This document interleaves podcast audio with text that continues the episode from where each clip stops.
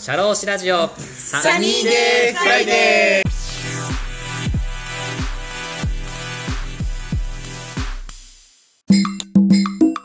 ゃあちょっとね次はあの、まあ、原川さんの今の、まあ、今までのお仕事の、まあ、働き方のスタイルに関してちょっとお話を聞いていきたいなと思うんですけども、はい。こう例えば今原川さんがお仕事をしていてもうこんなことを大事にしてますよとか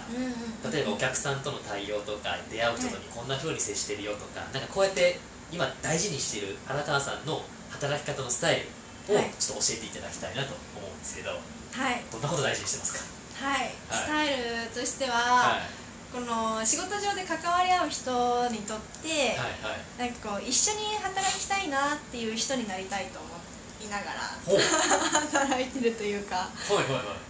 うーん。向こうが声かけたいと思うような、そうですね。一緒に働いてて楽しいと思ってもらえるとか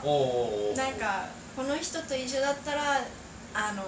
ちょっと今大変だけど一緒に仕事していきたいなみたいな、そうやって思えるパートナービジネスパートナーになっていきたいなっていうのがありまして、はいはいはい。うーんなんか私就職活動大学の時の就職活動の時にあの同期の一緒に就活していた他の大学の友達なんですけどはい。人からはい。あの仕事は何をやるかじゃなくて誰とやるかが大事なんだって言われたことがあったんですよ。はいはいはい。でもその時全然ピンとこなくてうん。その時はもうあのちゃんと社員として働いたことなかったのではい。いや何をやるかが大事でしょみたいに思っててはい。全然こうその意味が分かんなかったんですけど自分がこういろんなあの会社で働かせてもらう中ではい。やっぱりなんか一緒に働く人って大事だなと思ったんですよね。ほうほうほう。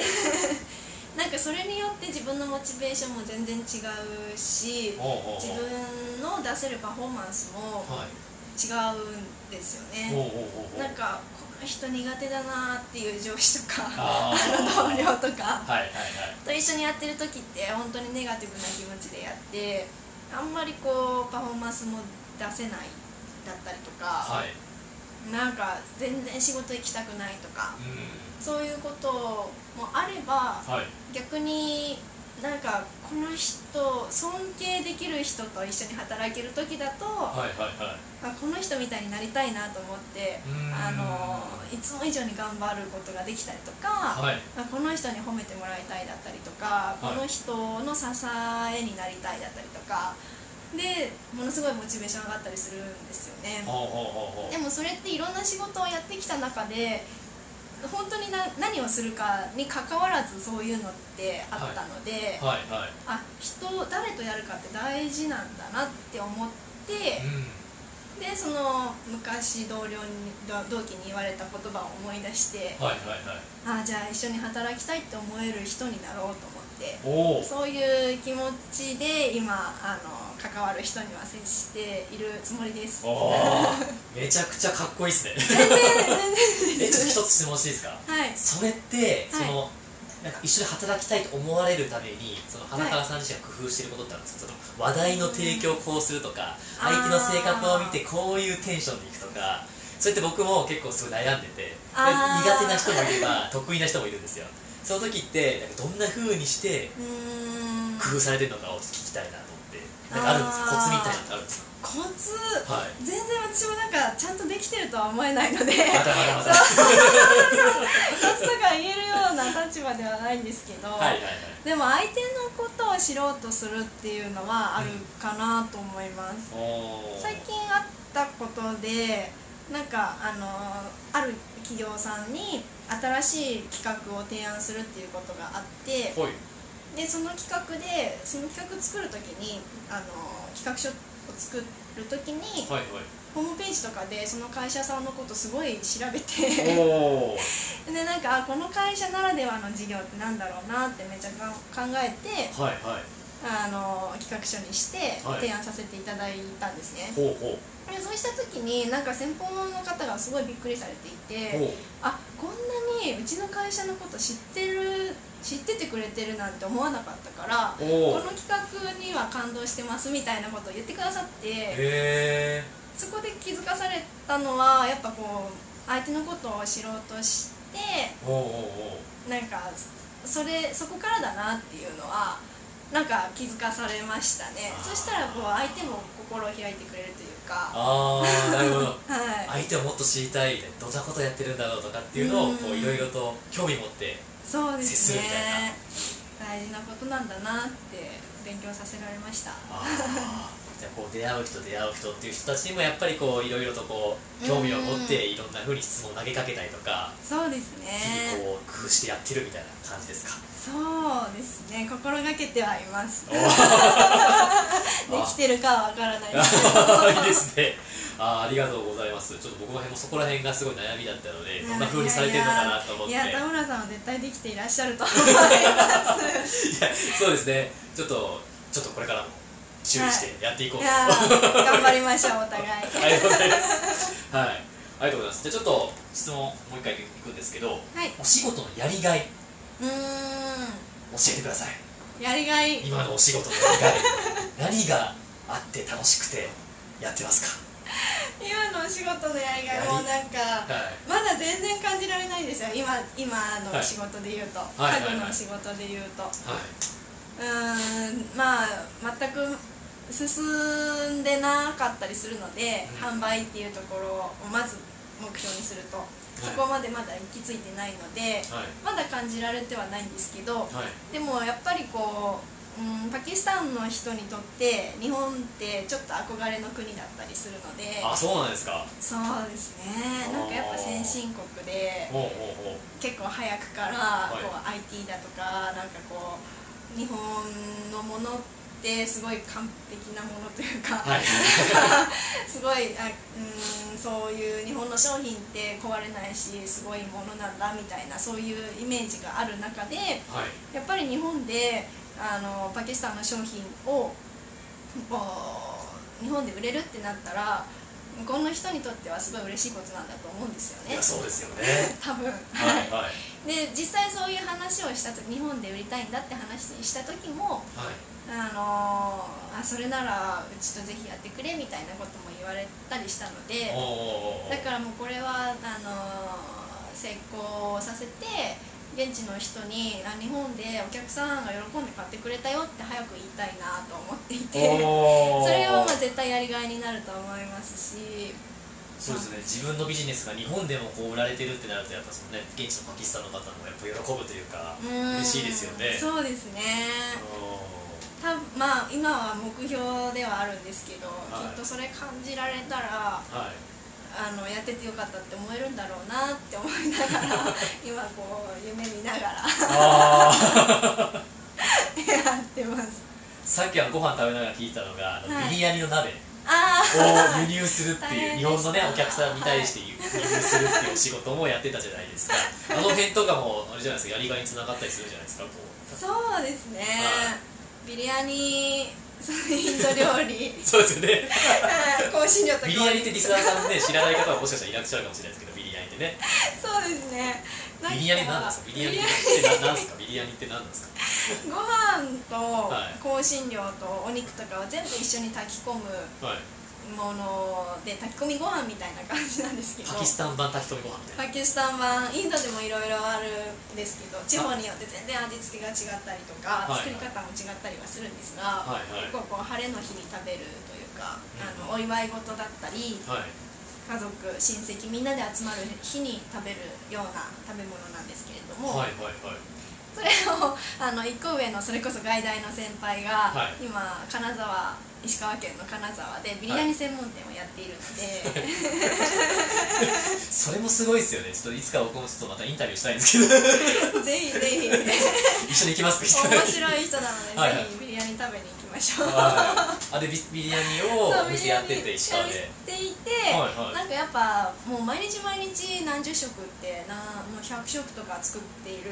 ような人なので そうなるとなんかやっぱ鍋が、あのすり減ってくるらしくて結構あんな丈夫な鍋でも、はい、あのどんどん新しいものが必要らしくて、はい、一回頼まれて買ってったことがあるんですよね。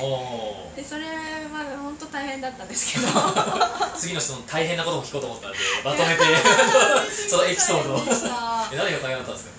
うんなんか輸送かね。なんか目的の鍋は割とすぐ見つかって、はい、えーとまあ、在庫もあったので、はい、希望の個数手に入れられて、じゃあさってこれを輸送しようって思う段階で、また段階で、うんと郵便局みたいなところに持ってったんですね、はいはいはい、でこれ鍋送りたいですって言ったら、はい、ね、どこに送るんだって言われて、はい、いや日本です。って言ったところでまず、はい、いや日本でそんな鍋必要ないだろうみたいな。なんでこれ買うんですかっていう。ビリヤニの鍋を ビリヤニ何に使うんだって言われて、はい、いやビリヤニ屋さんがあるので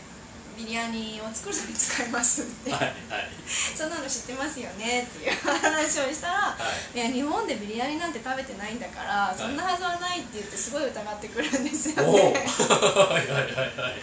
いやいやほ本当にビリヤニ作るのに使うんで送りたいですって言ったら、はい、なんか最近、はい、そのビリヤニのビ鍋なんか壺みたいな結構直径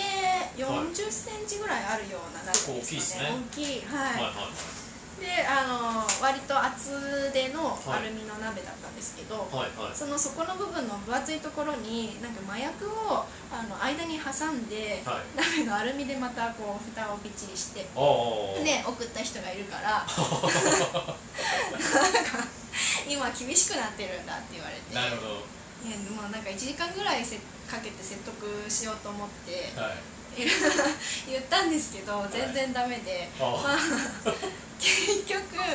まあ、これは検査しなきゃいけないとか言って、はい、あのそのその人の上司を呼んできたんですよね、はい、で上司の人が見てそれならじゃあこの鍋は X 線かけてみようとか言って。異物がないかそれが本当に麻薬入ってないかどうかはい。確認したい最初からやってくださいっていう話なんですけど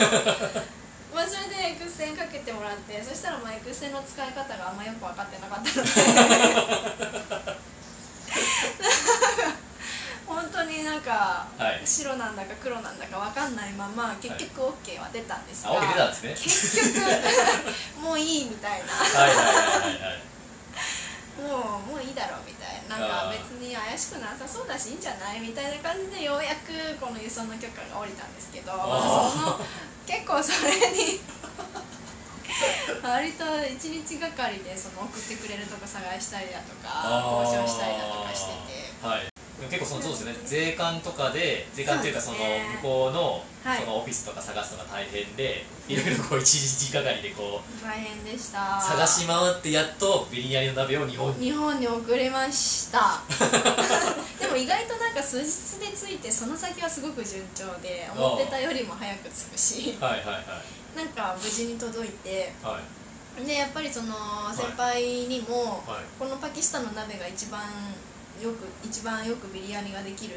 からすごい気に入ってて。っていう話を聞くとすごく嬉しくなりますし、そうですね、うん、なんかそういうのがやっぱやりがいにつながるんですかね。日本ではゲットできないものっていうのはそのパキスタンにも絶対あってでなおかつその、なんですか今聞いてた話だとその日本とパキスタンのそういうなんか価値観というかその国民性の違いで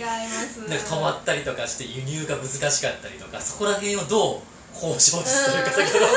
めちゃめちゃ交渉してた話聞きましたけどそこら辺大変ですよね。やりがいという、やりがいと大変の表裏というか、まあでもそれがうまくいったっていうかうまくわかんないけど、はい、なんかこうやり遂げた瞬間は嬉しいですね。やり遂げて、なんか相手からもこうありがとうって言ってもらえる時はやってやってよかったなって思えるのでそういう瞬間を増やしていきたいですね。ああそうですね。じゃあ今こうやって今後パキスタンの家具とかそういうパキスタンのものが日本にこうあるっていうその裏には 荒川さんとかそこで雇われてるそのマンデさんの社員さんの苦労が 絶対あるってことですよねね。ちょっと今こうリスナーさんの方も聞いてもらってそこら辺がねああっていうのが普通にありふれてるものではないってことがね怖かったと思う本当に。ありがとうございます。はい。ちょっとね先ほどの働き方のスタイルでそのお客さんとかどうやってその相手のことが喜んでもらえるかっていうところを考えていろいろ興味持って質問するって話があったと思うんですけど、なんかそういう考えに至ったきっかけとかなんか参考にされた方のエピソードとか、なんかもしあったら教えていただきたいなと思います。先ほどあの、はい、会社の方のきっかけがあったと言ってましたけども、ね、なんか他にあればはい。そうですね、はい。うんそう、はい、もしかしたらその旅行会社で働いてた時の天井の時の経験は、はいはい。強いのかなと思います。なんかやっぱ一番最初の会社だったっていうこともありなんか全ての仕事が刺激的だし、はいはいはいはい、ハードではあったけれども、はい、なんか予想外の感動とかやり遂げた時の感動とかはやっぱ一番感じた会社で、はい、鍛えられたなとは思うんですけど、天井であのお客さんを連れてあの旅行先あのお連れするんですけどやっぱりお客さんによってもその旅行に求めてることって全然違ったりするんですよね。ほうほう。一一つのツアーで、まあ、少人数だと78人だけど多い時20人とかで。でも20人の人にお金をいただいてなんならもう命預かって旅行に案内しているっていう責任感もあるしそうですね。そこまでしてあの一緒に来てくれるので、はい、なんかせっかくだからもう予想なんか期待してる以上に楽しませたいなみたいなところは感じながら毎回毎回行ってたんですよね。でそれでやっぱりこうお客さんにと話す中で雑談とかでも話す中で、はいはいこの旅行はなんかずっと昔からあの主人と一緒に来たくてこの国に来たくてみたいなこう 話を聞いたりすると「あそうなんですね」とか言ってもうずっと憧れてた2人の旅行なんですねとか言うとこう2人の記念写真をいいスポットで撮ってあげたりとか,、なんかそういうのしてあげるとものすごい喜んでくれるとか。うんなんかそういうほんとちっちゃいことですけど積み重ねでやっぱ満足度ってものすごい上がってきたりとか全然違うので、はいはいはい、本当にちっちゃいことではあるんですけど、はい、なんかこう雑談の中でもその人のなんだろうやりたいことみたいのを救ってというかなんか気づいてあげて、はいはい、でそれ実現させてあげたら相手の満足度が高くてで相手からよりあのありがとうって言ってもらえるので。あ多分それの積み重ねなのかなとは思います。ちょっとした動作とかちょっとしたこう言葉の節々のところをこう感じ取ってそこをこう満足できるようにっていうのを常に探して仕事をされているというか。うん、まあ天井まあすごいぶっちゃけたこと言うとその天井の、はい、添乗員としてやっぱ最終的にアンケートが出る。書いてもらわなきゃいけないんですよねお客さん。あ添乗員の方どうでしたか？みたいなそういう項目もあるんですよ。全体の旅どうでしたか？とか、はい、観光地どうでしたか？みたいな中に添乗員どうでしたか？みたいなのがあって、はい、結構まあうんいろいろなお客さんがいらっしゃるので正直にいろんなこと書いてくださる方もいて、はい、まあ、実際そのそこが自分のあの仕事の評価にもつながるので、はい、まあ、ぶっちゃけボーナスとかにもつながってくるようなそこの点数が、はい、ところではあるんですけどだから最初はその会社で働くっていうことの成績として、はい、添乗員のスキル上げなきゃなみたいなお客さんに満足してもらわなきゃなみたいなところはあったんですけど、はいはいはい、だんだんだんだんこうそれがきっかけでもやっていくうちにあのそのアンケートに結構添乗員欄にぎっしりこういうことをしてくれてありがとうございましたとか嬉しかったですみたいな書いてもらえるとそれがなんか嬉しくて評価とか関係なしにモチベーションにつながったりするので本当ですね。お金に換えられないボーナスに換えられないその喜びというそうですね。なのでまあなんかそういうののちっちゃい積み重ねかなとは思います、はい、今の考えになってきたのが。ああありがとうございます、い、やなんかこのきっかけとかこうエピソード聞けてすごいあの 心がほっこりしました。ありがとうございます。はい、ちょっと今後の原川さんのお仕事の野望や目標をちょっと教えていただけたらと思います。はい、はい、まあまずは今やろうとしている家具を成功させたいですね、まあ、成功っていうのがどこまでのことなのかはちょっとまだ自分の中でも決めきれてないですけど。はい。うんそうですね。なんかまずでもまだ今商品が日本に届いてですらないんですよ、うん、なかなか届かなくて、はい、そうですね。いろいろ難しいですね、物流とかも問題があるので、はい、じゃあなんかもうとにかく無事に早く日本に輸入したいっていうところもあるし、はい、本当にそれが売れるかなっていう不安はもう日々抱えているのでなのでもうとにかくもう最初のファーストオーダーでを売り切るっていうのが、はい、一番もう直近の目標というかはい。ですね。まあでもゆくゆくはもう長期的なことを言うと日本でお店を持てるようになりたいなとも思いますしその家具屋さんとしてのインテリアショップみたいなのを持ちたいしもっと言うと、はい、あの海外にもお店を、はい、ヨーロッパとかにお店持ってたらいいなっていうのはもう本当に今考えると夢夢のまた夢ではありますけど。えー、パキスタン発のものをヨーロッパで販売する、はい、したいなと思います。はいはい、はい、なんかこうパキスタンのブランドが、はい、パキスタンっていう言葉をこう前面に出してブランド化するって、はい、あんまりない。ないです。世界的に。ないですね。ないと思うので。はいはい、なのでやってみたいなっていう気持ちはありますね。なんか特にヨーロッパの人って、はい、日本人以上になんかパキスタンって危険と思ってると思うんですよね。あそうなんですか。なんとなくのイメージですけどでヨーロッパでテロとかも発生したりとかしているので、はいはいはい、そう思うとなんか日本人以上にもしかしたらネガティブなイメージあるのかもしれないなとか思うとそういうところでな認められる商品を売ってみたいなっていうもうこれは目標というか完全に野望ですよね。でもあれですよねそのパキスタンと日本をつなげてたことっていうのがそれがブランド化されてい。ろんなグローバルにこうやってパキスタンのものがいくっていうのは、今まで誰もやったことない。いやもういいイメージないですからね。そうですよね。なんかね本当にできるかなっていう感じですけど。でもやってみたいなっていう思いはありますし。まあうんそうですね。家具以外にもパキスタンのものだったり、まあ、もしかしたら全然違う国でもいいのかなとは思うんですよね。はいイメージがない。さっきあのご飯食べてる時に話題に出たタジキスタンっていう国とか。いやいや全然わかんないじゃないですか。ないですね。日本人タジキスタン。うんみたいなね。はい。なんかもうタジキスタンでも面白いものがあったらそれをブランド化するっていうのもなんかやってみたいなとは思いますし。全然今は分かんないですけど、うん、まあやりながら探しつつ、はい、パキスタン以外のものを扱うとか、はい、日本以外の国で販売するっていうのはやりたいなっていう野望あります。今回リスナーさんがね証言者ですから今 今原川さんがおっしゃったことっていうのがねいつやるんだいつやるんだっていうのがねちょっと問い合わせが来ると思いますので。何年後に答え合わせができる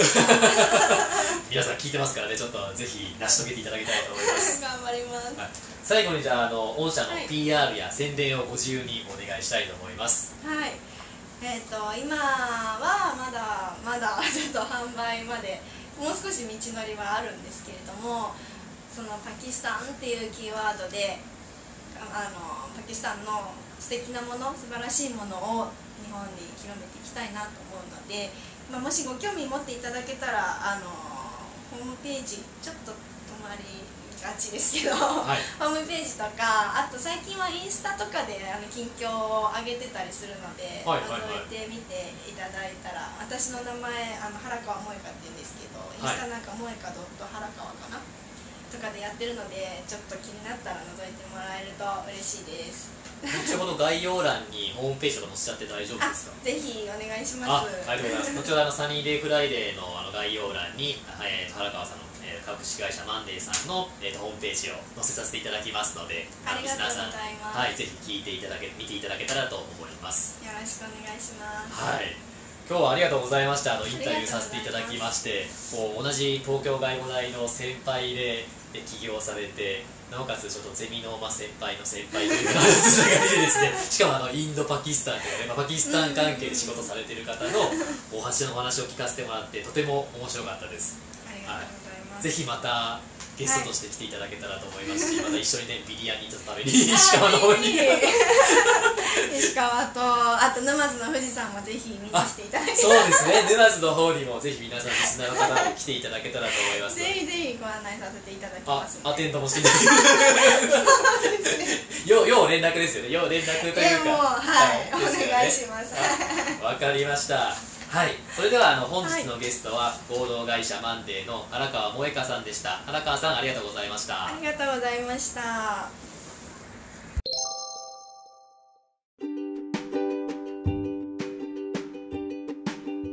いかがでしたでしょうか？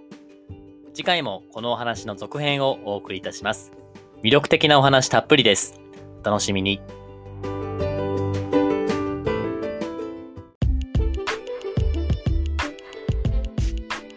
シャローシラジオサニーデイフライデー DJ の田村陽太でした。それでは次回もリスナーの皆様のお耳にかかれることを楽しみにしております。今日も気をつけて、いってらっしゃい